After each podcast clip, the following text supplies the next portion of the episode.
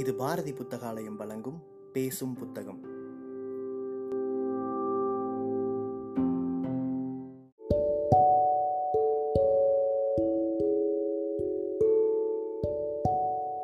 Book day இணையதளத்தின் மூலமாக முன்னெடுக்கப்படும் வாசகர்களுக்கான வாசிப்பு போட்டியில் தேர்வான சிறுகதையை கேட்க இருக்கிறீர்கள். வணக்கம். என் பெயர் சாக்கி மானசா. நான் விவரிக்கப் போகும் கதையின் பெயர் புகைச்சல். அதை எழுதியவர் ஆதவன். கல்யாணமாகி முதல் ஆறு மாதங்களில் அவர்களிடையே கடும் பூசல்கள் எதுவும் ஏற்படவில்லையானால் அந்த கட்டத்தில் அவர்கள் ஒருவருக்கொருவர் முழுவதும் அந்நியர்களாக இருந்தார்கள் என்பதுதான் காரணம். அந்நியர்களிடையே அவருடைய குறை நிறைகள் பற்றிய ஆழ்ந்த பிரக்னையோ உறுத்தல்களோ இருக்காது. அவை சார்ந்த திட்டவட்டமான விமர்சனங்களோ தீர்ப்புகளோ இருக்காது. ஒருவரை ஒருவர் கண்டிக்க வேண்டும் திருத்த வேண்டும் என்ற முனைப்பு இருக்காது. இதெல்லாம் நெருக்கத்தில் விளைபவை. உடைமை உணர்வு அல்லது ஆதிக்க உணர்வை எருவாக கொண்டு செழிப்பவை. நமக்கு சொந்தமான வீட்டில் இடித்து திருத்தங்களும் சௌகரியங்களும் செய்து கொள்வது போல நமக்கு சொந்தமென நாம் நினைக்கும் மனிதரையும் இடித்து செப்பனிட முயற்சி செய்தல் சுருக்கங்களை நீவி நேராக்கிவிட முயலுதல். அந்த முதல் ஆறு மாதங்களில் அவர்களிடையே ஏற்பட்ட சில சில்லறை பூசல்கள் உரசல்கள் உடல் சார்புள்ளவை பால்பேதத்தின் சூட்சுமத்தையும் அந்த சூட்சுமத்தில் பொதிந்திருந்த இன்பத்தையும் உணரும் துடிப்பு முதல் தடவையின் நம்பிக்கைகள் எதிர்பார்ப்புகள் கூடவே ஏமாற்றங்கள் எரிச்சல்கள் லட்சிய ஆண்மை லட்சிய பெண்மை என என்ற ரூபமற்ற கனவு சிதறல்களின் குவிமயம் கடைசியில் புராதனத்திலும் புராதனமான ஒரு பௌதிக நியதிதானா என்ற வியப்பு அதிர்ச்சி. இதுவும் பயில வேண்டிய ஒரு வித்தை என்ற உணர்வு ஏற்படுத்திய உற்சாகம். கூடவே ஆதாரமான இளமையின் புனிதமான படிமங்களின் பின்னணியில் ஒரு சோர்வு. உடல் ரீதியாக அவர்களிடையே சகஜ பாவமும் சீரான லய உறவும் ஸ்தாபிதமான பிறகு இவ்வாறு தத்தம் உடல்கள் ஆழ்வதிலும் ஆளப்படுவதிலும் அவர்கள் கர்வம் கொண்டவர்களாகி இவனுடைய ஆளுமை முழுவதும் தனக்கு சொந்தம் என்று அவளும் அவளது ஆளுமை முழுவதும் தனக்கு சொந்தம் என்று அவனும் நினைக்க ஆரம்பித்தார்கள். பழக்கங்கள் பாணிகள் உள்பட எல்லாமே சொந்தம் என்று. ஆறு மாத சொந்தம் ஆறு மாத உரிமை. உரிமையின் போதை முதலில் பிதற்றச் செய்தது அவளைத்தான். அவனுடைய பழக்கங்களை சீண்டத் தொடங்கினாள். முதலில் வேடிக்கையாக பிறகு சீரியஸாக. அவனுடைய ஊதாரித்தனத்தை அவனுடைய சிகரெட் பிடிக்கும் பழக்கத்தை. முதலெல்லாம் சட்டையில் உட்காரும் பூச்சியை தட்டிவிடுவது போல அவன் அவளுடைய ஆட்சேபங்களை ஒரு புன் சிரிப்பால் அலட்சியமாக தட்டி உதறவிட்டு தன் பாட்டில் இருந்தான். இது அவளுடைய அகந்தையை சீண்டியது. தன் அதிருப்தியை அவன் அங்கீகரிக்கும்படி செய்ய வேண்டும். அது அவனை காயப்படுத்த வேண்டும் என்பது அவளுக்கு ஒரு தீவிர தாகமாகவும் வெறியாகவும் ஆகி தன் ஆட்சேபனங்களின் காரத்தை ஏற்றிக்கொண்டே போனாள்.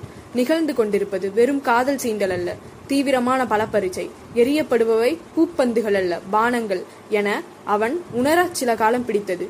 உணர்ந்ததும் அவன் எச்சரிக்கை அடைந்தான். தன் அந்தரங்க உலகின் எல்லை கற்களை சோதித்து பாராவை பலப்படுத்தினான். அவனுடைய ராஜ்யத்தில் அவள் பிரஜ உரிமை பெற்றவளாக இருக்கலாம். ஆனால் ஆட்சி அவனுடையதுதான் என உறுதியாகவும் அவளுக்கு உரைக்கும்படியும் பிரகடனப்படுத்தலானான்.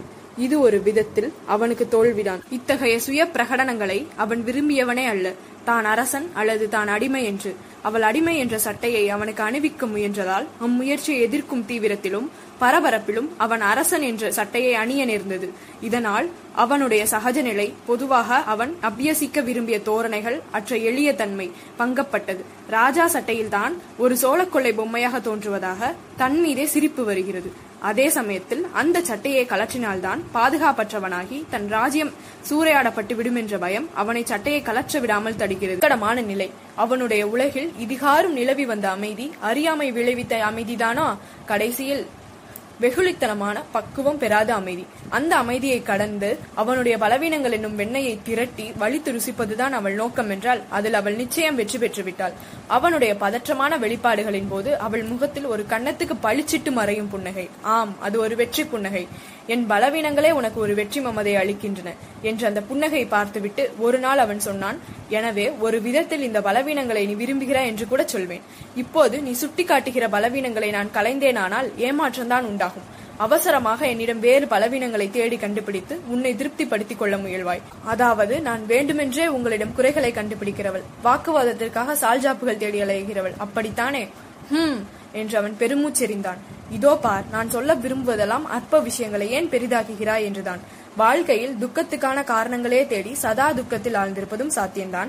சந்தோஷத்துக்கான காரணங்களை தேடி எப்போதும் சந்தோஷமாக இருப்பதும் சாத்தியம்தான். நாம் சந்தோஷமாக இருந்துவிட்டு போவோமே. உனக்காக நான் ஒரு செயற்கையான வேஷம் அணிந்தால்தான் உனக்கு திருப்தியா? நான் நானாகவே இருக்க முயற்சி செய்கிற நேர்மையை நீ ஏன் புரிந்து கொள்ள மாட்டேன் என்கிறாய்?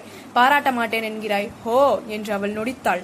நல்ல நேர்மை. நான் ஒன்று கேட்கட்டுமா? ஒன்றென்ன? ஒன்பது கேள். நான் சிகரெட் குடித்தால் நீங்கள் பேசாமல் இருப்பீர்களா? I don't mind at all குடிக்க மாட்டேன் என்ற தைரியம். வேற என்ன அதுதான் சொன்னனே. நீ இது ரொம்ப சின்ன விஷயம். நீ குடித்தாலும் சரி குடிக்காவிட்டாலும் சரி நம்முடைய உறவுக்கும் இதற்கும் எந்த தொடர்பும் இல்ல.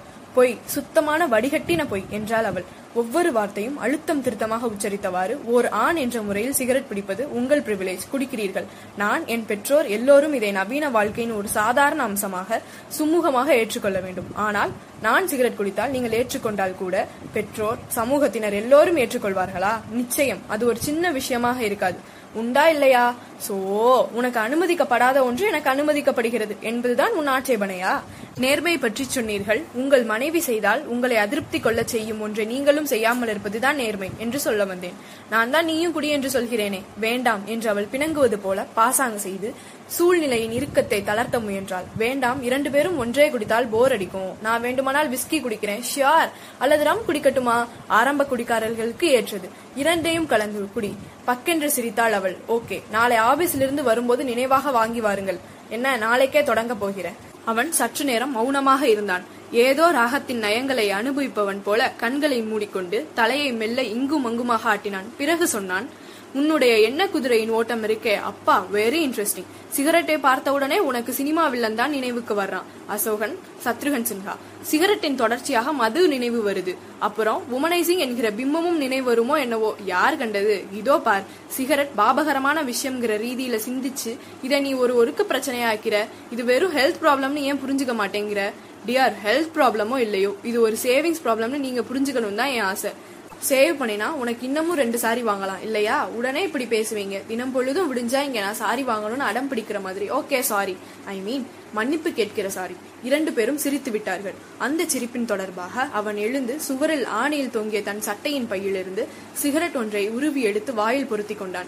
இயந்திரம் போல இவ்வளவும் செய்தவன் சட்டென்று அவள் தன்னை உற்று பார்ப்பதை உணர்ந்தான். வாயில் பொருத்தி கொண்ட சிகரெட்டை மறுபடி கையில் எடுத்து வைத்துக் கொண்டான். பரவாயில்ல பிடியுங்கள் என்றாள் அவள். ஆனால் அவன் அதை வாயில் வெறுமனே விரலடுக்கில் சொருக்கிக் கொண்டு மறுபடி கட்டில் வந்து உட்கார்ந்தான். நான் கூட இதை விட்டுடணும் குறைச்சிக்கணும் என்றெல்லாம் அடிக்கடி யோசிக்கிறது உண்டு தண்ட செலவுதான் எனக்கு தெரியாமல் இல்லை என்று தனக்குத்தானே பேசிக்கொள்பவன் போல. அவள் பேசாமல் கேட்டுக்கொண்டிருந்தாள். ஆனால் இதுதான் என்னுடைய ஒரே லக்ஸரி என்னுடைய கனவு பலூன். இதுவும் கூட இல்லைன்னா வாழ்க்கை ரொம்ப டல்லா போயிடும். அப்படி வாழ்ந்தும் என்ன பிரயோஜனம்? இது இல்லைனா டல்லா ஏன் போகணும்? வாழ்க்கை எனக்கு புரியலையே. வாழ்க்கையிலே பொதுவாக ஒரு அலுப்பூட்டுகிற தன்மை இருக்கு இல்லையா? அதை சொல்ல வரேன். ஒரு மாதிரியான நம்முடைய தினசரி அலுவல்கள் கடமைகள் இன்றைக்கு செய்ததையே செய். இந்த ரூட்டிலிருந்து ஒரு எஸ்கேப் தேவையா இருக்கு? அதுக்கு சிகரெட் உதவுகிறதாக்கும்? அவன் ஆமாம் என்பது போல தலையை ஆட்டினான் தொடர்ந்து பேசினான். அப்புறம் சில சமயங்களிலே பிரச்சனைகள் ரொம்ப கடுமையான இடுக்கியாலே பிடிக்கிற மாதிரி மென்னிய வந்து பிடிக்கின்றன. ஒரே டென்ஷன். அந்த மாதிரி சமயங்களிலே சிகரெட் பிடிச்சால் ஒரு ரிலீஃப் கிடைக்குது. இதையெல்லாம் நீங்களாகவே மனசுல நினைச்சுக்கிறது தானே? சிகரெட் பிடிக்கிறதுனால நிலைமைகள் ஏதாவது மாறிட போகுதா? இல்ல ரொம்ப கரெக்ட் ஆனால் அப்படி அவை மாறிடாப்லே என்னை அவை பாதிக்க முடியாது என்பது போல ஒரு இல்யூஷன் சிகரெட் கொடுக்கிறது. இந்த இல்யூஷன் எனக்கு ரொம்ப தேவையாயிருக்கு. சரி ஆனா ஒன்னு கேக்குறேன். பதில் சொல்லுங்க. இப்ப இந்த கணத்திலே உங்களுக்கு என்ன டென்ஷன் அல்லது அலுப்பு? இப்ப எதுக்காக அவசரமாக சிகரெட்டை உருவி எடுத்தீங்க? ஏன்? என் பேச்சு உங்களுக்கு அலுப்பாகவும் டென்ஷனாகவும் இருக்குன்னு அர்த்தமா? சொல்லுங்க. இதை கேட்டு அவன் பெரிதாக கடகடவென்று சிரித்தான். நல்லா மாட்டிக்கிட்ட போ என்றான். பிறகு சற்றே யோசித்து சொன்னான். ரொம்ப மகிழ்ச்சியான தருணங்களிலும் அந்த மகிழ்ச்சியை செலிப்ரேட் பண்ண நான் பிடிக்கிறது வழக்கம். அவள் அலட்சியமாக ஒரு நொடிப்பு நொடித்தாள். போதும் நிறுத்திக்கங்க. உங்க விளக்கங்கள் ஒன்னாவது நம்புகிற மாதிரி இல்லை. இது ஒரு விடுமுறை நாளில் இருவருமே ஆசுவாசமாக உணர்ந்த ஒரு சந்தர்ப்பத்தில் அவர்களிடையே நடந்த சம்பாஷணையின் சாம்பிள் இத்தகைய சந்தர்ப்பங்கள் அபூர்வமாகத்தான் நிகழ்கின்றன. ஆனால் இந்த சந்தர்ப்பங்கள் மிக முக்கியமானவை. அவை நெஞ்சில் பதிக்கும். பிற்பாடு தடவுகையில் இனிய நெருடர்களை ஏற்படுத்தும் சுவடுகள் மிக முக்கியமானவை. அவர்களிடையேயுள்ள உறவின் அஸ்திவாரத்தை பலப்படுத்துவது என அவள் உணரத் தொடங்கியிருந்தாள். பல நாட்களில் ஆபீஸிலிருந்து திரும்புகையில் ஒரே அழுப்பும் சிடுசிடுப்புமாக இருப்பான். அத்தகைய சந்தர்ப்பங்களில் இப்படியெல்லாம் உரிமை எடுத்துக்கொண்டு அவனிடம் பேச முயன்றால் பலன் விபரீதமாகிவிடும். இது ஒரு ஜல்லிக்கட்டு விளையாட்டு போல ஆகிவிட்டிருந்தது. சரியான அசைவுகள் ஓசைகள் மூலம் காளையை மெல்ல மெல்ல வசப்படுத்தி அதன் முதுகில் ஏறி உட்கார வேண்டும். எங்கேயாவது கொஞ்சம் பிசகினால் போச்சு. காலை மிரண்டு விடும் முட்டி தள்ளிவிட்டு ஓடிவிடும். கடவுள் நம்பிக்கைக்கும் வாழ்க்கையை அவரவர் அணுகும் முறைக்கும் இடையே உள்ள தொடர்பு பற்றி அவர்களிடையே நடந்த சர்ச்சையும் சுவையானது. இந்த சர்ச்சையும் ஒரு முறை விடுமுறை நாளன்று சேவிங்ஸ் ப்ராப்ளத்தை வித்தாக கொண்டுதான் தொடங்கியது. அன்று கந்தர் சஷ்டி சௌகரியமான விடுமுறை நாளன்று வாய்த்திருந்தது. கோயிலுக்கு போய் அன்றைய விசேஷ ஏற்பாடுகளை எல்லாம் பார்த்து வர வேண்டும் என்று அவள் பத்து நாட்கள் முன்பே கேட்டுக்கொண்டு அவனும் அதற்கு இணங்கி இருந்தான் ஆனால் கடைசியில் அன்றுக்கு கோயிலுக்கு போக முடியாமல் போயிற்று. காரணம் அங்கே போய்விட்டு வருவதற்கான போக்குவரத்து செலவு கூட கையில் காசில்லை. மாத கடைசி. அவன் என்னவோ ரொம்ப சுலபமான ஒரு மாற்று வழியை சிபாரிசு செய்தான். அந்த வழியை கடைபிடித்திருந்தால் அவர்கள் கோயிலுக்கு போய் வந்திருக்கலாம். ஆனால் அவள் அந்த வழியை ஏற்கவில்லை. பக்கத்து வீட்டு மாமியிடம் பத்து ரூபாய் கடன் வாங்கி வர வேண்டும் என்பதுதான் அவன் சொன்ன யோசனை. எப்படி இருக்கிறது கதை? அவளுக்கு இருந்த அளவு தெய்வ பக்தி அவனுக்கும் உண்டு. ஆனால் அவளுக்கும் கொஞ்சம் வெவ்வேறு கோயில்களுக்கு போக வேண்டும். உற்சவம் பஜனை ஆகியவற்றில் பங்கு பெற வேண்டும் என்றெல்லாம் ஆசை உண்டு. அவனுக்கு இவ்வித ஆசைகள் கிடையாது. வெறுமனே வீட்டில் காலையும் மாலையும் நெற்றியில் விபூதி இட்டுக்கொண்டு சாமி படத்தின் முன்பு கும்பிடு போடுவதோடு சரியே கிளம்புவதற்கு முன் அதை ஞாபகமாக அழித்து விடுவான். இது என்னுடைய பர்சனல் விஷயம். டமாரம் அடிக்க விரும்பவில்லை என்பான். அவள் ஏதோ தன்னுடைய நம்பிக்கைகளை டமாரம் அடிக்கிற மாதிரி. அவன் கோயிலுக்கு போவது அனாவசிய வெளிப்பகட்டு மாதிரி. எனவே இந்த பகட்டுக்கு அவள்தான் பண ஏற்பாடு செய்து கொள்ள வேண்டுமாம். பக்கத்து வீட்டு மாமி மூலம். ஹம் அவளுக்கொன்றும் இத்தகைய இரவல் சுவாமி தரிசனம் எல்லாம் வேண்டாம். அவளுடைய விருப்பம் எதனுடனாவது அவனுக்கு உடன்பாடு இல்லாமல் இருக்கலாம். இருந்தாலும் அதை கௌரவிப்பதுதானே அன்பின் அடையாளம். இந்த அன்பு இருந்திருந்தால் அவன் நிச்சயம் அன்றைய பணத்துக்காக முன்னேற்பாடுடன் இருந்திருப்பான். இக்கருத்தை அவள் சூச்சகமாக தெரிவித்தவுடன் அவன் வெடித்தான். இதை நீ வீணே ஒரு கௌரவ பிரச்சனையாக்குகிறாய். ஒரு திட்டமில்லாமல் வாழ்க்கையை நடத்துவதை நான் ஆதரிக்க முடியாது என்றாள் அவள். பத்து ரூபாய் தானே பக்கத்து வீட்டில் வாங்கிக் கொள்ளலாம் என்று நினைக்கிறீர்கள். ஆனால் திடீரென்று நூறு ரூபாயோ அல்லது ஆயிரம் ரூபாயோ கூட நமக்கு தேவைப்படுகிற சந்தர்ப்பம் இன்றோ நாளையோ நேரலாம். அதையும் கூட பக்கத்து வீட்டில் வாங்கிக் கொள்வீர்களா என்ன? நீ வெறும்னே ஆர்கியூ பண்ணணும் என்பதற்காகவே ஆர்கியூ பண்ணுகிறாய். நான் கேட்டதற்கு பதில் சொல்லுங்கள். நூறோ ஆயிரமோ தேவைப்பட்டால் அது கிடைப்பதற்கும் கடவுளே ஒரு வழி பண்ணுவார். தேவையை உருவாக்குகிறதும் அவர்தான் தீர்த்து வைக்கிறதும் அவர்தான். இப்படி அவன் கூறினானோ இல்லையோ?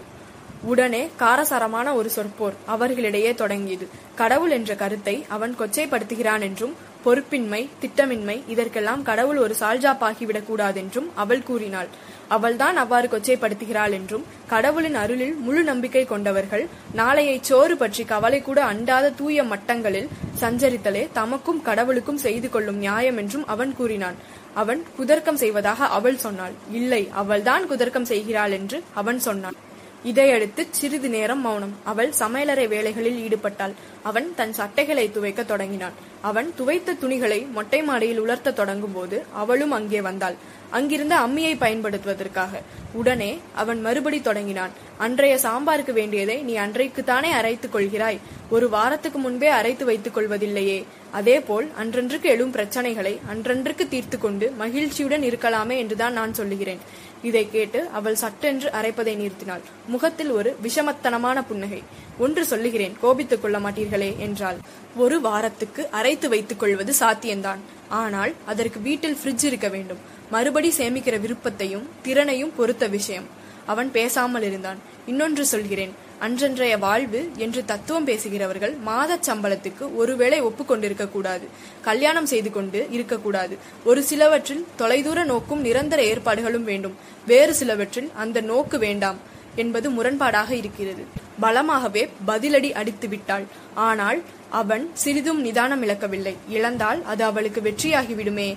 அமைதியாகச் சொன்னான் என்னில் முரண்பாடு இல்லை என்று நான் எப்போது சொன்னேன்? நான் தேவபுருஷன் அல்ல ஒரு சராசரி மனிதன். என்னில் சில முரண்பாடுகளுக்கும் குறைகளுக்கும் அனுமதிதா என்றுதான் நான் சதா வேண்டுகிறேன். அப்படியானால் எனக்கும் உங்கள் முரண்பாடுகளை ஏற்காமல் முரண்பட அனுமதி தாருங்கள் ஒருவேளை ஏதோ ஒரு விஷயத்தை வைத்து அது அந்த விஷயமானாலும் சரி வாக்குவாதம் செய்வதில் அவர்களுக்கு ஒரு இன்பம் ஏற்பட தொடங்கியிருந்ததோ அப்படியும் இருக்கலாம். அவன் ஒரு எஸ்கேபிஸ்ட் என்று அவள் அழுத்துக் கொள்வாள். ஒரு சாதாரண மத்தியதர குடும்பத்தைச் சேர்ந்தவன் அவன் என்ற உண்மையை அவன் சந்திக்க தயாராயில்லை அதுதான் பிரச்சனை உண்மையில். சிகரெட்டை ஊதி தள்ளி ஏதோ ஒரு அரசகுமாரனாக தன்னை எண்ணிக்கொண்டு. ஆமாம் நான் ஒரு எஸ்கேபிஸ்ட் தான் என்பான் அவன். ரசனையற்ற மூடர்கள்தான் உண்மையை ஒவ்வொரு கணமும் நினைவுபடுத்தி கொண்டவராயிருப்பார்கள் கற்பனை மூலமும் கனவுகள் மூலமும் வாழ்க்கையை ரம்யப்படுத்திக் கொண்டு வாழ்தலே அவனுக்கு பிரியமான. பொறுப்பில்லாதவன் எவ்வித வருங்கால திட்டமும் இல்லாதவன் என்று அவள் அவனை சாடுவாள். நிகழ்காலத்தை அனுபவிக்க தெரியாதவள் என்று அவன் அவளை கிண்டல் செய்வான். அவன் வேண்டுமென்றால் அவள் வேண்டாம் என்பாள் அவள் வேண்டாம் என்றால் அவன் வேண்டும் என்பான். ஆனால் திடீரென்று ஒரு நாள் அவளுடைய வேண்டாம் அவனுடைய வேண்டாமாகவும் ஆகியது. திடீரென்று அவன் சிகரெட் பிடிப்பதை நிறுத்திவிட்டான். காரணம் அவர்களிடையே நடந்த எந்த வாக்குவாதமும் இல்லை. அவள் அவனிடம் சொன்ன ஒரு செய்தி நான் உண்டாகி இருக்கிறேன். அவளுடைய இந்த அறிவிப்பு கிடைத்த இரண்டு நாட்களுக்கு பிறகு தான் சிகரெட் பிடிப்பதை நிறுத்திவிட்டதாக அவன் அறிவித்தான். உனக்காக இல்லை குழந்தைக்காக என்றான். சிகரெட் நாற்றம் அதற்கு ஒத்துக்கொள்ளாது. மேலும் பெரிய பணக்கார வீட்டு குழந்தை போல மிக சொகுசாக அதை வளர்க்க வேண்டும். எவ்விதமான குறையும் அதற்கு இருக்கக்கூடாது. அதற்கு பணம் சேர்க்க தொடங்க வேண்டாமா? அவளுக்கு தனக்கு கிடைத்தது வெற்றியா அல்லது தோல்வியா என்று புரியவில்லை. குழந்தையின் பாலுள்ள கரிசனமும் அக்கறையும் அவனுக்கு தன்னிடம் ஏனோ இல்லை. குழந்தை அவனுடையதென்றால் தானும் தானே அவனுடையவள். தான் காண்பித்த உடைமையுணர்வில் அவனுடைய உடைமையுணர்வு பிணங்கிக் கொண்டதா? மேலும் என்று அவன் தொடர்ந்தான். மேலும் அப்பா ஏதோ தப்பு காரியம் பண்ணுகிறார் என்ற உணர்வு குழந்தைக்கு ஏற்பட வேண்டாம். குழந்தையின் அப்பா பற்றிய ஒரு லட்சிய உருவம் உன்னுடையதிலிருந்து வேறுபட்டதாக இருக்க வேண்டும். அப்பாவை பற்றி அது பெருமையாக சொல்லிக் கொள்ள வேண்டும். நீ உன் அப்பாவை பற்றி சொல்லிக் கொள்வது போலவே. இந்த சம்பாஷணை நடந்தது விடுமுறை இல்லாத ஒரு தினத்தன்று காலையில். அவன் ஆபீஸுக்கு கிளம்பி கொண்டிருந்த போது சொல்லிவிட்டு அவன் ஆபீஸ் போய்விட்டான். அன்று பகலெல்லாம் அந்த சொற்கள் அதில் பொதிந்திருந்த அர்த்தங்கள் அவள் மனதில் ரீங்காரமிட்டபடி இருந்தன. அவள் தன் அப்பாவின் மேல் வைத்திருக்கும் மதிப்பை அவன் மீது வைக்கவில்லை என்று அவன் சொல்ல விரும்புகிறானோ? இந்த மனப்பாங்கு குழந்தைக்கும் தொற்றிக்கொள்ளும் என்று பயப்படுகிறானோ? கடவுளே இதென்ன வீண் குழப்பம்? இன்றிரவு அவள் அவனிடம் சொன்னாள் இதோ பாருங்கள் உங்களை நான் மிகவும் மதிக்கிறேன் கௌரவிக்கிறேன். உங்கள் பழக்கங்களை பற்றி நான் பேசியதெல்லாம் ஒரு அன்பினால்தான். நீங்கள் இப்படி தவறாக புரிந்து கொள்வதாக இருந்தால் நல்லது. உங்களுடைய எந்த பழக்கத்தை பற்றியும் நான் இனி எதுவும் சொல்லவில்லை. சிகரெட் பிடிப்பது உள்பட. அவன் பூடகமாக ஒரு புன்னகை புரிந்தான். ஆனால் அதன் பிறகு அவன் சிகரெட் குடிக்கவே இல்லை. அவளும் இத்தகைய விஷயங்களை பற்றி குறிப்பிடுவதே கவனமாக தவிர்க்க தொடங்கினாள். அவர்களுடைய சிந்தனை எதிர்பார்ப்பெல்லாம் இப்போது குழந்தையை பற்றியாகத்தான் இருந்தது. இருவரும் தத்தம் சுய மதிப்புக்கு சிறிதும் குந்தகம் விளைவிக்காமலேயே தம் தனித்தனியான அன்பின் வடிவுகாலாகவும் பரவசமூட்டும் ஒரு விளையாட்டுப் பொருளாக இருக்கப் போவதாகவும் வரப்போகும் குழந்தையை உருவகம் செய்து கொண்டு அதன் வரவுக்காக ஆவலுடன் காத்திருந்தார்கள். புகையில்லாத ஒரு நெருப்புக்காக அவர்கள் காத்திருப்பது போல தோன்றியது. நன்றி வணக்கம்.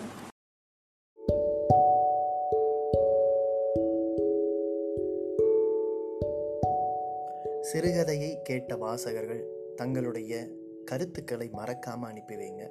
புக் டே இணையதளம் மூலமாகவோ அல்லது நாங்கள் கொடுத்துருக்கிற வாட்ஸ்அப் எண் மூலமாகவோ அல்லது எங்களுடைய சமூக வலைத்தள பக்கங்களின் மூலமாகவோ உங்கள் கருத்துக்களை மறக்காமல் தெரிவிங்க. கருத்துக்களின் அடிப்படையில் தேர்வாகும் சிறந்த வாசிப்புக்கு பரிசளிக்கப்படும்